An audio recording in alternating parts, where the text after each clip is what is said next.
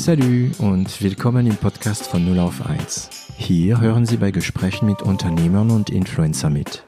Wir unterhalten uns hautnah und ohne Schnitt über Erfolge und Misserfolge, Probleme und Lösungen und alles, was uns beschäftigt und ausmacht als Unternehmer oder als Influencer.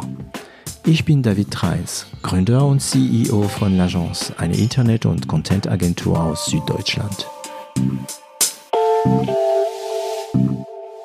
Wie viele Leute sitzen und sollen irgendwas studieren, aber wissen eigentlich gar nicht, was danach in ihrem ganzen Leben auf sie zukommt. Also mhm. ich glaube, wenn man zwischen 18 und 20 die jungen Menschen fragt, die wissen alle noch nicht so richtig, was sie studieren sollen. Ja, du musst jetzt studieren gehen, ja, und was?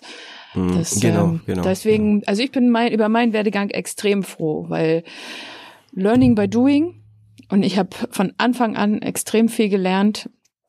Ich hatte einen tollen Chef in meiner Ausbildung ähm, der mir ziemlich viele Einblicke gewährt hat. Ne? Ich musste nicht nur an der Seite stehen und Kartons auspacken, sondern ich durfte wirklich mitarbeiten. Ja. Und du warst aber nicht so ein typischer äh, Ich werde Unternehmer äh, Familie oder oder oder ein, das war ja nicht vor, voraussehbar, oder? Nein, nein. Das also. ist auch von der Familie aus nicht äh, gegeben gewesen. Also mhm. Ich bin schon immer so eine Macherfrau gewesen. Mhm. Ähm, habe mich immer sehr viel eingesetzt, auch in meinen ähm, Angestelltenverhältnissen, in denen ich gearbeitet habe.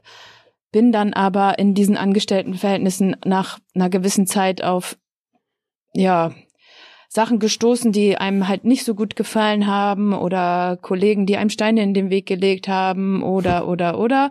Das kennen die meisten, die mittlerweile selbstständig sind. Und ja, also bei mir ist es ja durch eine Reise gekommen. Ne? Ich war ja in einem wirklich richtig guten Angestelltenverhältnis. Ich habe für einen ähm, internationalen Produzenten ergonomische Bürodrehstühle an Konzerne im Außendienst verkauft. Also ich bin wirklich mich jeden Tag in mein Auto gesetzt, bin mit Stühlen zu großen Firmen gefahren, habe da Ergonomie-Workshops gegeben, ähm, habe ein wirklich gutes Gehalt gehabt, also ehrlich jetzt, mhm. ähm, und war eigentlich auch echt zufrieden dort äh, und habe dann halt einen sehr sehr großen Deal geclosed, der mir eine ganz gute Provision auf mein Konto äh, gebracht hat. Und ja, dann saß ich mit meiner Freundin im Wohnzimmer und sag, ja, was mache ich denn jetzt?